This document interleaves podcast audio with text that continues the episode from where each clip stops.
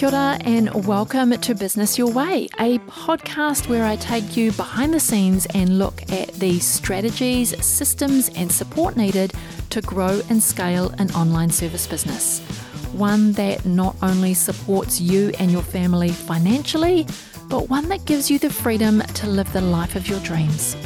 I'm taking the many lessons learnt over the last 2 decades of running my own business and working with hundreds of clients to bring you what's working now conversations. I'm pulling back the curtain to bring you real stories from real people, including myself. We're going to talk about everything from how to get clarity on your vision, creating systems so you can automate and delegate, how to hire a kick-ass team that creates raving, returning and referring clients. We're even going to talk about how to kick those limiting beliefs to the curb so that you can flourish in your business. I'm your host, Sandra Julian, an Indigenous mama of 3, fashion-loving sewist and business strategist. Each week, I want to help you dream big, plan well and do the work to grow and scale your business your way. If you're ready to scale your business but you're not sure where to start, you can take my free 2-minute quiz to uncover the secret strengths of your agency owner personality type. You'll discover how you can use your strengths to scale and streamline your business without compromising you. Head to the show notes for the link, sandrajulian.co/quiz. Hey friend, welcome. This is episode 82 of Business Your Way. Today I'm diving into proposal writing, and specifically I'll be examining 3 common myths that many small business service providers believe when it comes to crafting proposals that will win them clients. Because proposal writing can be a daunting task for many service providers. Doesn't matter whether you are new in business or maybe you have been around the block a few times. And it's easy to fall into the trap of believing that there is only one right way to write a proposal, when the truth is that there are many different approaches and strategies that can be successful in winning clients and growing your business. But today I'm going to focus on the proposal for the small business service provider, because there's a different kind of proposal if we were writing the technical proposal required to build a bridge in the middle of the city. And you know, that's not us. We are the small service provider providing one-on-one services to our clients to work with them in a rather intimate way. So in this episode, I'll be taking a closer look at the 3 myths that can hold you back if you're a service provider when it comes to writing winning proposals. I'm going to explore some of these strategies and tactics that can help you overcome these misconceptions so that you can craft more effective proposals and win more business. So whether you are just starting out in business or you're a seasoned service provider looking to up your proposal game, this episode is for you. So grab a cup of coffee, pop in those earbuds, sit back and join me as I explore the truth behind these common proposal writing myths. Myth number 1. This is the myth where you believe that proposals need to be long and detailed to be effective. And this couldn't be further from the truth, because the longer the proposal, the more likely you are to cause overwhelm for the person that's reading your proposal. And when they get to that point of overwhelm, then they're going to lose interest and they're going to stop reading and they're going to put you at the bottom of the pile. Maybe they don't have a pile of proposals, but you know, they're just going to lose interest and they're just going to close it and they're just not going to come back to you. because effective proposals should be concise, focused, and that they should actually communicate the key value proposition that you have for them really clearly and succinctly. You don't want to include your whole life story and the kitchen sink in your proposal. So if you have this belief that longer proposals are better, this may actually stem from a desire that you might not even realize that you have, but this desire to showcase everything about your business.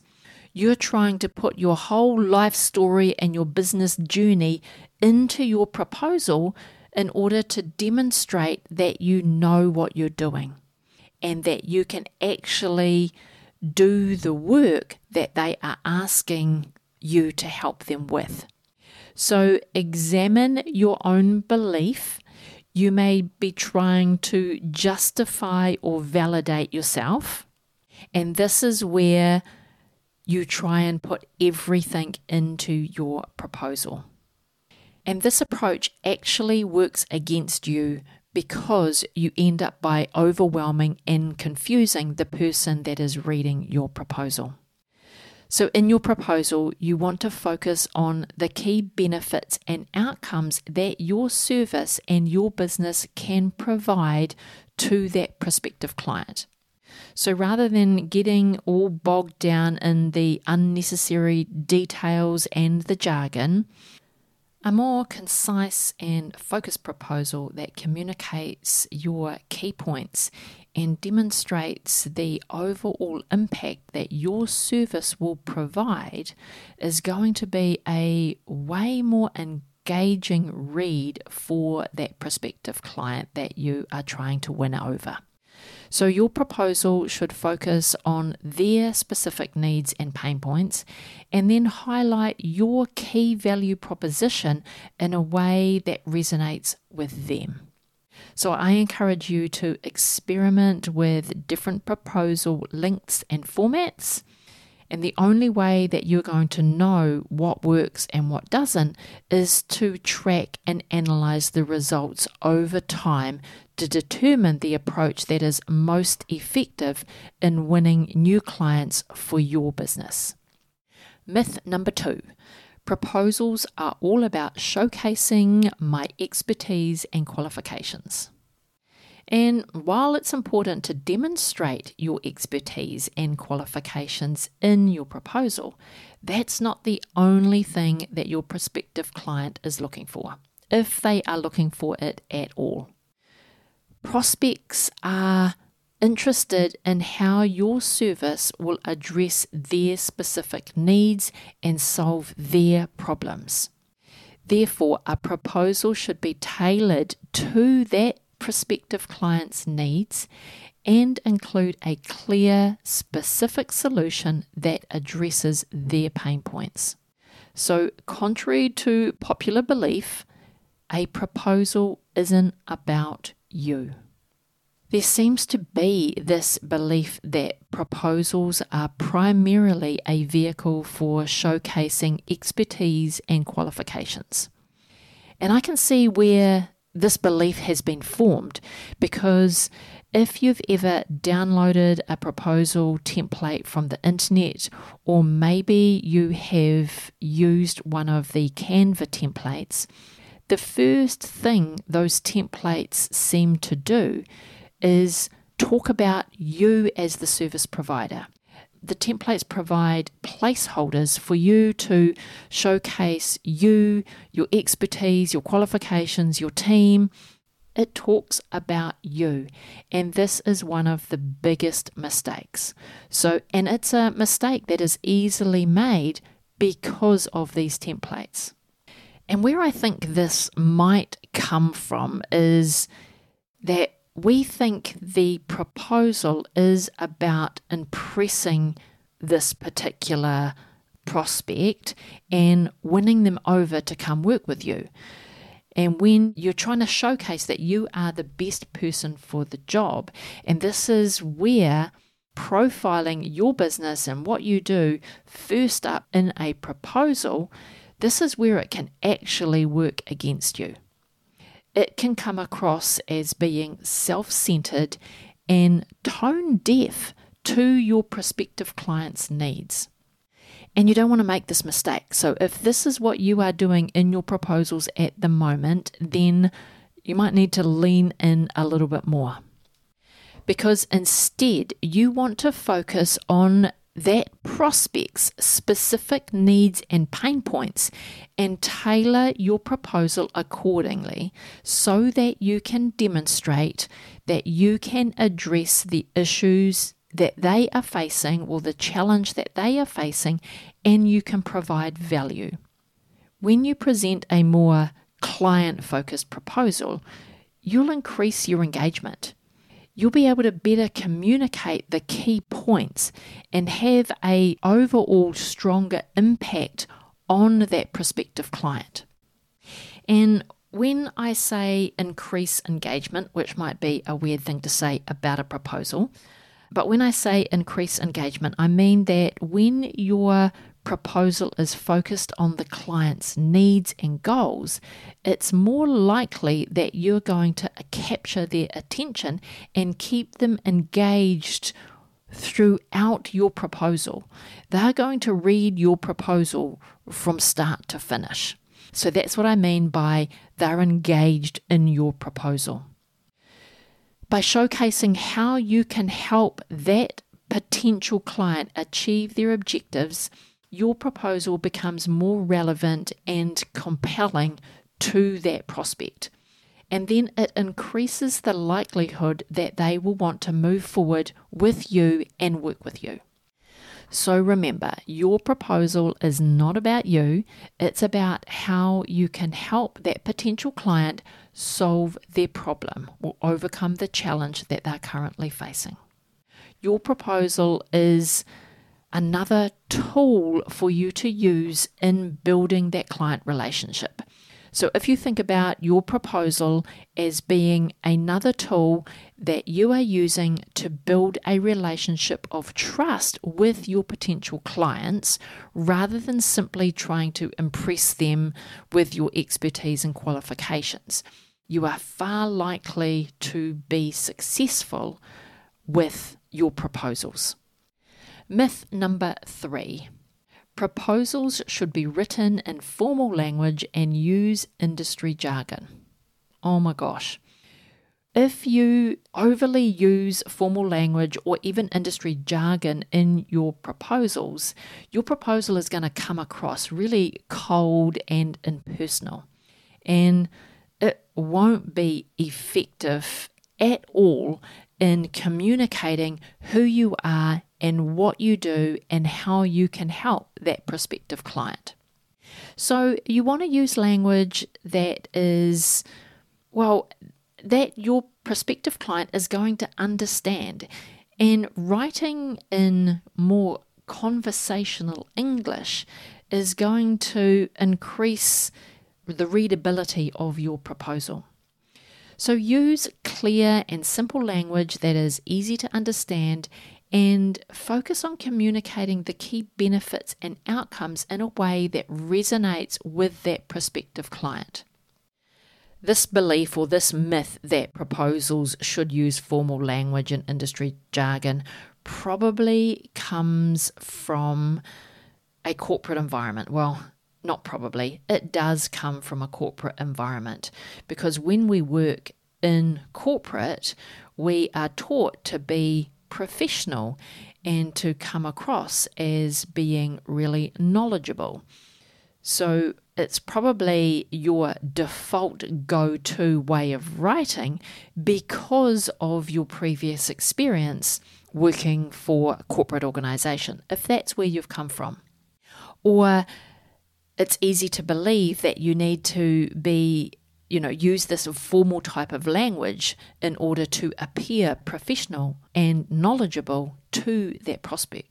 But this kind of language is going to work against you as a small business service provider. It will really alienate and be confusing for that prospective client, because they have chosen to come out to a small business owner and ask to work with you. They haven't gone to that big corporate organization and asked them for help. So your written proposal should be congruent with who you are and your brand.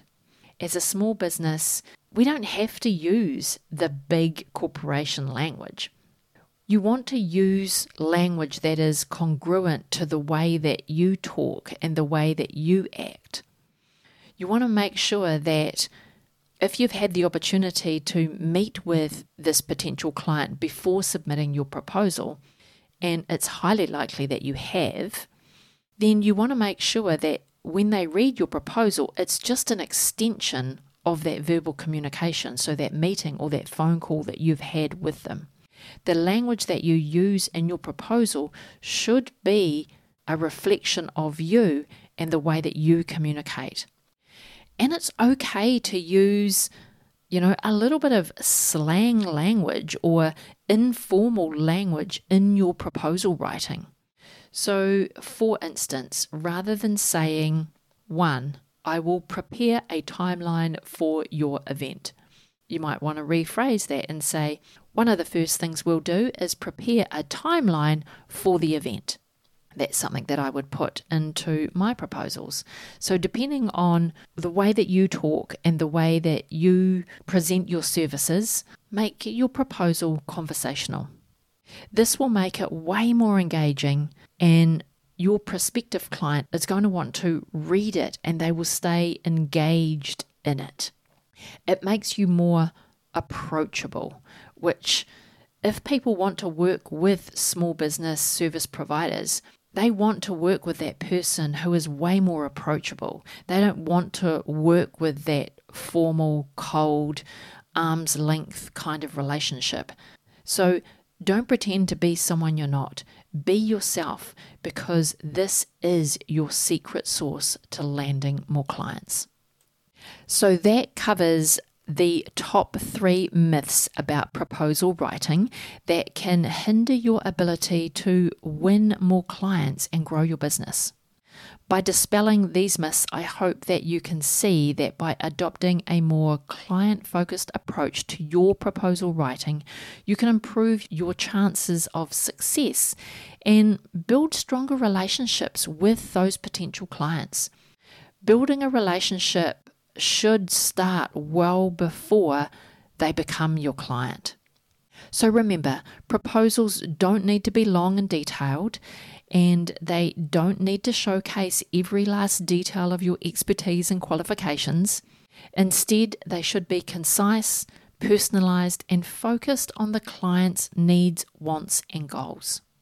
And while formal language and industry jargon may have their place in certain contexts, they should never come at the expense of clear, effective communication that reflects you and your business. Remain congruent.